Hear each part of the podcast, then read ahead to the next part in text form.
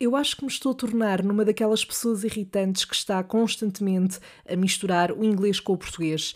E eu tento lutar contra isso, juro. Mas é difícil. Por exemplo, numa frase tão simples e normal quanto eh, comigo está tudo bem e tu como estás? Eu sou capaz de dizer I'm fine e tu como estás? Ou pior, quando estou a elaborar um raciocínio sobre qualquer coisa e meto o inglês lá para o meio. Tipo, no outro dia fui a um concerto e foi tão awesome, seriously, adorei mesmo. Houve aqui um bocado um sotaque à Kardashian agora, não sei porquê, mas dá para perceber a ideia, não é? Eu prometo que me vou esforçar para ser uma pessoa melhor daqui para a frente. Não garanto nada, mas vou tentar.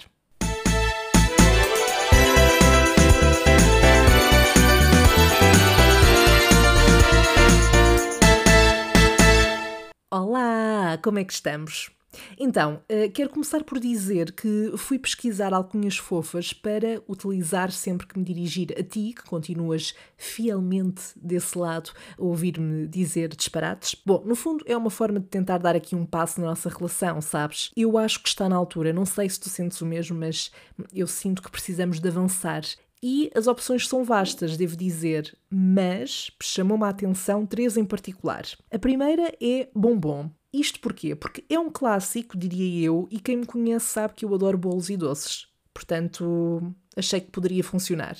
A segunda é girassol, porque é uma flor bonita e dá para os dois géneros, feminino e masculino. Por fim, a terceira, uh, que me chamou a atenção, foi cherry. Não só porque a cereja é uma das minhas frutas favoritas, mas também porque o nome em si é fofo e elegante ao mesmo tempo. Bom, diz-me qual é que preferes através dos comentários nas redes sociais do podcast e aquela que tiver mais votos ficará então a tua alcunha. Se ninguém votar, escolho eu e terás só que lidar com isso, mas eu quero muito que isto seja uma democracia, portanto, Diz-me o que é que tu preferes e o que é que tu achas. Bem, a história que hoje te venho contar remete para a primeira viagem que fiz sozinha e que na verdade foi a única que fiz até agora, uh, sozinha, mas assim que for possível quero muito, muito repetir essa experiência. Eu fiz esta viagem no verão passado, longe, obviamente, de imaginar que o verão a seguir ia ser como está a ser, portanto, ainda bem que aproveitei enquanto pude e, de forma geral, e como estava a dizer, eu adorei a experiência, sobretudo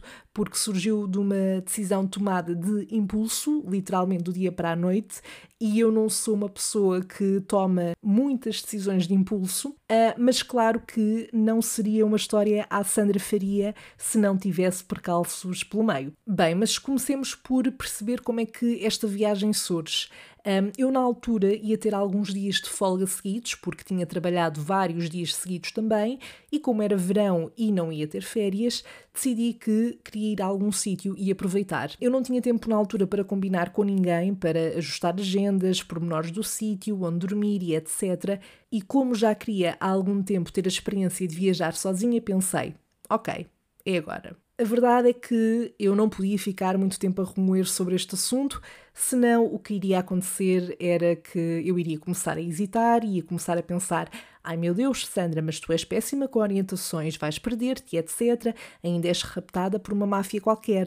Um, e acredita no que toca à imaginação, este cérebrozinho dá tudo, tudo. Até que chegou uma noite e eu dei por mim e pensei: não, é agora, vou comprar esta viagem, vou alugar um Airbnb, é hoje, não passa de hoje. Eu pensei em Espanha por ser aqui ao lado e porque também nunca tinha ido. Uh, escolhi Sevilha também por ser um sítio perto. E uh, comprei então a viagem de autocarro e quando dei por mim tinha a reserva feita no Airbnb. Com isto, fui dormir, descansadíssima, tranquilíssima. No dia a seguir, acordei e pensei: oh meu Deus, eu fiz mesmo isto e já não há volta a dar. Portanto, na, nessa altura eu fiquei um pouco assustada porque de facto tinha tomado essa decisão de impulso e agora já estava. E ainda bem que o fiz, ainda bem que o fiz. A viagem em si fez super bem, foram cerca de 6 horas, acho eu. Um, eu fui de madrugada e cheguei por volta das 9 da manhã, com Netflix desta vida, música, livros e uma almofadinha para o pescoço para dormir. Passou-se muito bem. Quando cheguei, antes de ir ao Airbnb e deixar as coisas, decidi ir tomar um café primeiro, também ainda era cedo, e logo aí aprendi uma coisa nova. Então, eu queria um café normal e foi isso que pedi no meu incrível portunhol. E a senhora perguntou-me café solo. E eu pensei para mim, Um, sim, é só mesmo um café. Será que eu não me expressei bem? E respondi sim, sim. Mais tarde vim a perceber, uh, depois de ter ido a outros restaurantes e cafés, que quando queremos só um café normal tem que se pedir sempre café solo.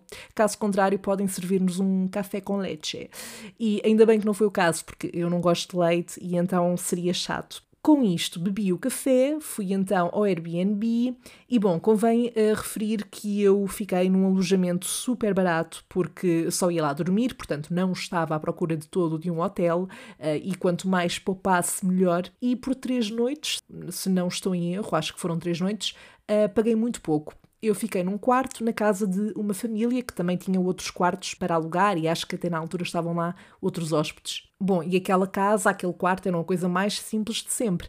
Por acaso tinha uma varandinha super gira, uh, mas depois tinha, o meu quarto tinha duas camas de solteiro, não era uma coisa mais confortável desta vida, mas safava perfeitamente. O que me incomodava mais eram os quadros meio religiosos espalhados pelas paredes. A minha mente perturbada começava logo a imaginar aqueles cenários a filme de terror, uh, mas foi tranquilo, tranquilo. Nada de fantasmas, tudo super tranquilo.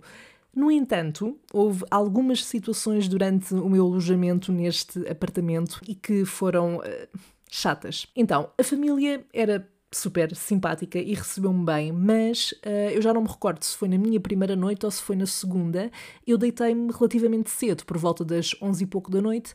Porquê? Porque queria acordar também cedo para aproveitar o dia seguinte e com isto apago as luzes, estou deitada e começo a ouvir pessoas aos berros a discutir.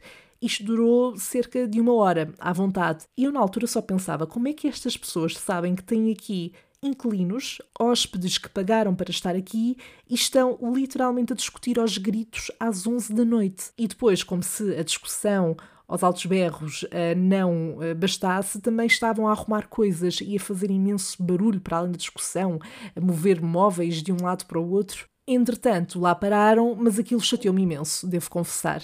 É que eu ao mesmo tempo estava num dilema que era, eu não sabia se deveria levantar-me e pedir, mais uma vez no meu portunhol muito rasca, um, que falassem mais baixo ou ficar só à espera que se calassem. Felizmente, e se me lembro bem, isto só aconteceu nessa noite, portanto eu acho que nas outras não tive problemas nesse sentido. Ah, e para dificultar ainda mais um bocadinho a tentativa de adormecer, o calor estava insuportável, estava mesmo muito calor. Eu dormia com a ventoinha ligada. Uh, eu acho que a ventoinha foi até a minha parte favorita daquele quarto. Temos que ter em conta que eu, a altura em que fui, foi em agosto e, portanto, mesmo quando eu andava na rua, eu às tantas tinha que ir para dentro de um café, parar um pouco, consumir alguma coisa só para poder estar à sombra, estar dentro de um sítio com ar condicionado. Eu andei sempre a pé por Sevilha e é algo que se faz mesmo muito bem e não perdi, ok? Obviamente, graças ao GPS, obrigada à tecnologia. Mas a pior parte do calor é que chega a um ponto em que tu não podes despir mais roupa, não é? Uh, se fosse o contrário, se estivesse muito frio, se estivesse no inverno, era só adicionar mais camadas de roupa. Mas quando está um calor daqueles, a coisa fica difícil. Outro pormenor chato deste alojamento é que uh, neste Airbnb só havia uma casa de banho para todas as pessoas que estavam naquela casa e que ainda eram várias. Então, era mesmo uma questão de pontaria encontrar a casa de banho livre quando eu queria tomar um duche. Além disso, havia sempre um problema qualquer em acertar a temperatura daquele duche. Um, ou estava demasiado fria, ou estava demasiado quente, enfim, lá me safei, mas antes de ir à casa de banho pensava sempre, por favor, que não esteja ocupada para não ser constrangedor. Um outro problema era a porta. Eu tinha umas chaves que os donos da casa me deram, só que a porta da casa, eu não, eu não sei explicar bem, mas era muito complicado fechar aquilo, não fazia sentido. Eu nunca vi uma porta assim. Eu acabava sempre por pedir ajuda porque, mesmo quando eles me explicavam, quando eu ia para fechar novamente sozinha a porta, aquilo não resultava. Eu já não me lembro ao certo porquê, mas eu rodava a chave e fazia tudo o que achava possível para trancar e ela continuava sem trancar. Então, sobretudo se fosse à noite, era muito chato. Eu não queria deixar a porta aberta, obviamente. Eventualmente lá percebi a lógica tipo no meu último dia, mas mais vale tarde do que nunca, certo? Fora isso, eu não considero que esta dia tenha sido horrível. Bom, eu sabia para o que ia, também temos que deixar isto claro. Uh, portanto, não foi propriamente uma desilusão, foi só. E há um bocado chato isto, mas eu literalmente só ia lá dormir, passei o tempo todo na rua, salvo seja. Pronto, a passear, não é? E eu devo dizer que eu queria muito fazer uma viagem sozinha há muito tempo já, também para perceber se era algo que eu iria gostar, se me iria sentir confortável a fazê-lo, ou se pelo contrário, e estaria tudo bem com isso, poderia aperceber-me de que sou uma pessoa que prefere viajar sempre acompanhada. E eu fiquei tão feliz porque de facto correu tudo super bem, o tempo nem sequer custou a passar, apesar do calor e tudo.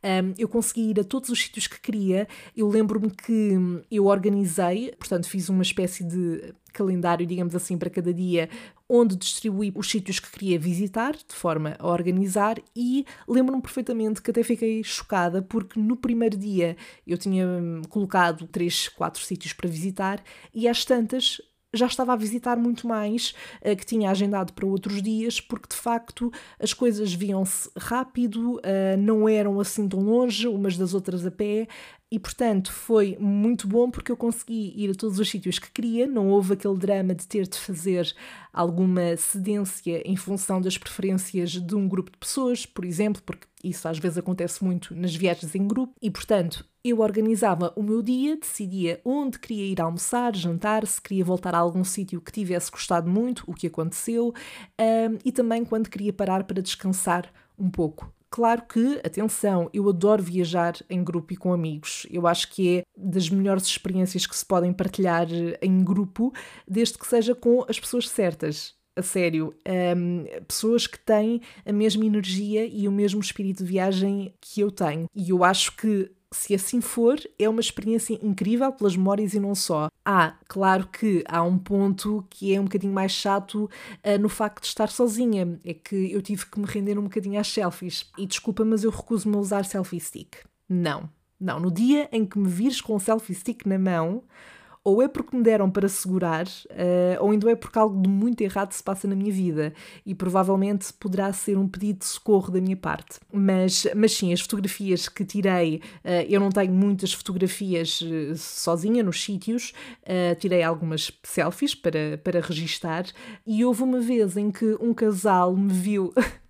ok, eu. Um, ehm, não me orgulho disto, mas eu estava sozinha, ninguém me estava a julgar. Se bem que eu passei tantas vezes, tantas vezes por portugueses, eu a cada passo ouvia um grupo de pessoas a falar português e ficava, ok, se eu quiser dizer um palavrão, se calhar. Bom, também os espanhóis provavelmente iriam perceber porque não é uma língua assim tão diferente. Mas isto para dizer que uh, houve um dos dias em que eu estava numa, numa praça e decidi posicionar o telefone num, numa parede que tinha assim uma, um sítio onde dava para pousar, uh, pus lá e pus o temporizador é super constrangedor. Eu acho que só fiz isso para aí duas vezes, para não ter só selfies, mas de facto eu só pensava. As pessoas que passarem por mim devem me estar a julgar imenso, porque veio uma pessoa parada a olhar para uma parede, para um telemóvel, e a esperar tipo 5 segundos para que uma fotografia seja tirada. E numa das vezes em que isso aconteceu, houve um casal muito simpático que veio ter comigo e perguntou-me se, se eu queria que me tirassem uma foto. E eu aceitei, porque nós temos que aproveitar estas oportunidades. Pronto, não, não adorei as fotografias, mas isso é, isso é um problema meu, uh, não deles. Portanto, eu diria que essa é uma parte mais chata, porque pronto, nós, eu gosto de tirar fotografias, não passei o tempo todo a fazê-lo, obviamente, mas gosto de ficar com o registro das coisas, mas tenho várias fotos até da minha câmara analógica de vários sítios um, de Sevilha e isso acaba por ser o mais importante. Além disso, nesta viagem eu optei por não sair muito à noite uh, porque não me sentia muito à vontade para isso. Fui apenas uma das noites em que lá estive até um hard rock café para beber um copo num ambiente mais chill, com boa música. E fora isso, em Sevilha, eles têm uma, uma ponte e do outro lado do rio tem uma zona cheia de bares e discotecas. Eu acho, eu diria mesmo que é a zona lá que é para sair à noite. Num dos dias eu jantei desse lado e depois estive a dar uma volta por lá para ver mais ou menos os bares e assim. E eu diria até que é uma espécie de bairro alto aqui de Lisboa, mas plano, ou seja, sem termos que estar a subir. O que, aqui entre nós, facilita muito. Eu fiquei, por acaso, com curiosidade de ir mesmo uh, a um barzito nessa, nessa zona, ou uma discoteca, e quando lá voltar, eventualmente com mais pessoas, já sei que terei de ir lá para ver se os espanhóis sabem realmente divertir ou não. Nessa noite ainda que fui ao Hard Rock beber um copo, foi, penso eu, a única vez que eu desisti do meu portunhol porque eu estava mesmo cansada de passar o dia todo a tentar pensar em espanhol e na melhor forma de dizer as coisas um, da forma mais correta possível.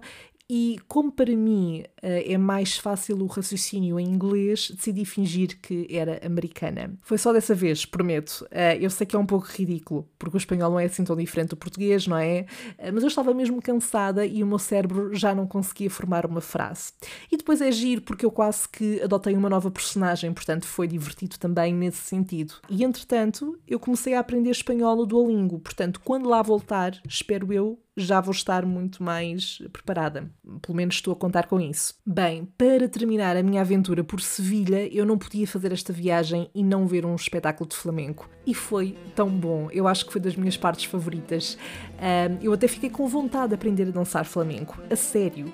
Se há coisa de que gosto quando vou viajar a determinado sítio, é ter de alguma forma o contacto direto com algo que seja específico da cultura daquele sítio. E neste caso, desde as roupas à forma como eles dançam com todo o corpo e mesmo quando estão parados e estão de certa forma em personagem, diria eu, olha, eu gostei imenso. Uh, e além desse espetáculo, por vezes também se via pessoas na rua, como artistas de rua a dançar. Ou seja, estava sempre muito presente esse, esse ambiente, essa, essa parte tão específica da cultura uh, espanhola na, nas ruas. Conclusão: se nunca viajaste sozinho ou sozinha, eu aconselho imenso. Acho que, mesmo que te apercebas de que não é a tua praia, e está tudo bem com isso, é sempre uma boa experiência para, para se ter. Sevilha é um bom sítio para começar. Eu aconselho, não só porque é aqui ao lado, mas também porque se vê bem em pouco tempo e as coisas não são muito longe, uh, mesmo para andar a pé. É uma viagem barata de se fazer e isso também é importante, não é? Por isso, fica aqui a minha sugestão. Se já viajaste sozinho ou sozinha, partilha comigo a tua experiência, diz-me onde é que foste, se gostaste ou nem por isso, um, que sítios é que recomendas para visitar assim numa experiência a solo. Portanto, eu fico à espera do teu feedback. Agora vamos passar aos últimos minutos do episódio dedicado à rubrica O que é que a Sandra faria?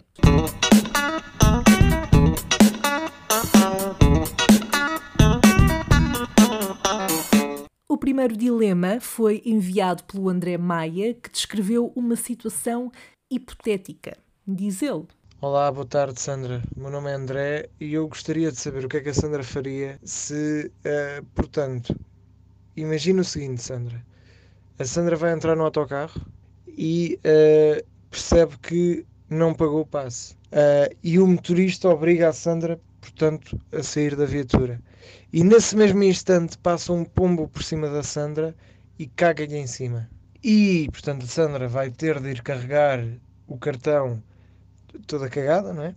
E para além do mais, ainda vai ter de. Pronto, depois vai apanhar o próximo autocarro, não é? E eh, quando apanha o próximo autocarro, toda constrangida, não é? Uh, vai ao lado de uma pessoa que é sua, sua conhecida, não é? Tipo um amigo, está a ver, Sandra? Porque se fosse um amigo um amigo provavelmente ia, tipo, um amigo próximo ia gozar, mas a Sandra ia ficar na boa, ia ser um momento de complicidade, não ali.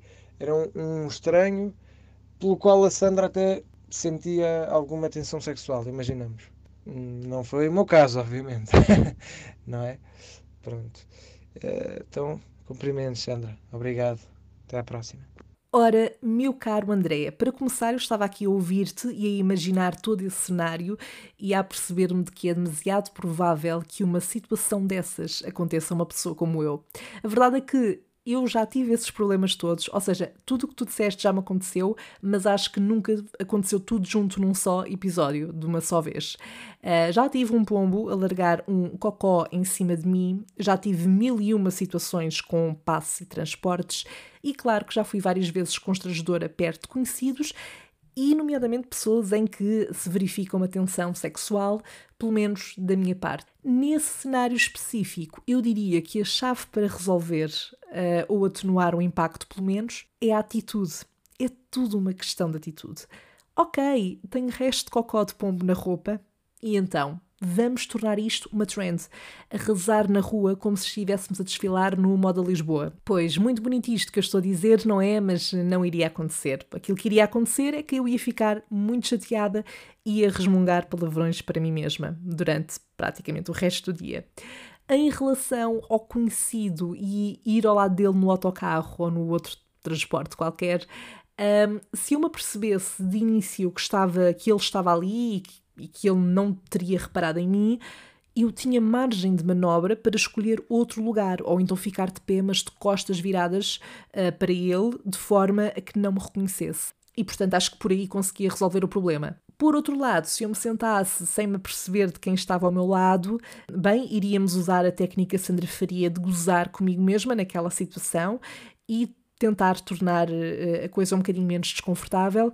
E seria bom porque se essa pessoa quisesse manter o contacto comigo, pelo menos eu teria a certeza de que poderia ser amor verdadeiro. Ou não. Mas olha, à pala deste dilema, eu acho que vou passar a andar com uma muda de roupa para todo o lado. Pelo simples não.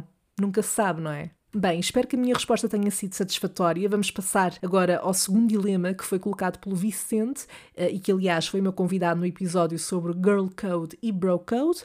Se ainda não ouviste, já sabes que podes ouvir na tua plataforma favorita. E o Vicente pergunta o que é que a Sandra faria se tivesse tomado Imodion Rapid? Imodion Rapid. Imodion Rapid é assim que se diz o nome deste medicamento. Por que eu não estou a conseguir? Bom, Imodion, Imodion Rapid. Imodion Rapid. Imodion Rapid. Bom, o que é que a Sandra faria se tivesse tomado Imodion Rapid sem querer? Eu acho que só há uma solução possível nesse caso, meu caro, que é cancelar todos os eventuais planos que eu teria para esse dia e não sair de casa. Eu não sei como é que iria tomar Imódio rápido sem querer, para ser honesta. Aliás, podia acontecer que eu confundisse com outro comprimido, com uma outra caixa de comprimidos que precisasse tomar e aí seria um problema maior, porque uh, eu não me apercebendo poderia sair de casa na mesma, a achar que tinha tomado, por exemplo, um Benuron e na verdade acabaria por ter de me enfiar numa casa de banho durante o resto do dia. Bem, eu não sei se esta pergunta vem de uma história verídica, Vicente, mas eu espero que nunca te tenha acontecido, nem a ti, Vicente, nem a ti que estás desse lado a ouvir. Não desejo isto a ninguém. E por agora é tudo. Eu fico à espera para saber o que é que tu farias nestes cenários que me foram colocados e, obviamente, também conto com os teus dilemas para responder nos próximos episódios. Já sabes, podem ser situações hipotéticas ou histórias verídicas que já presenciaste ou que já te aconteceram e às quais queiras saber como é que eu reagiria. Podes mandar em áudio ou texto pelas redes sociais Salve Seja Podcast ou então para o e-mail salvesejapodcast.gmail.com. Até ao próximo episódio. Bye!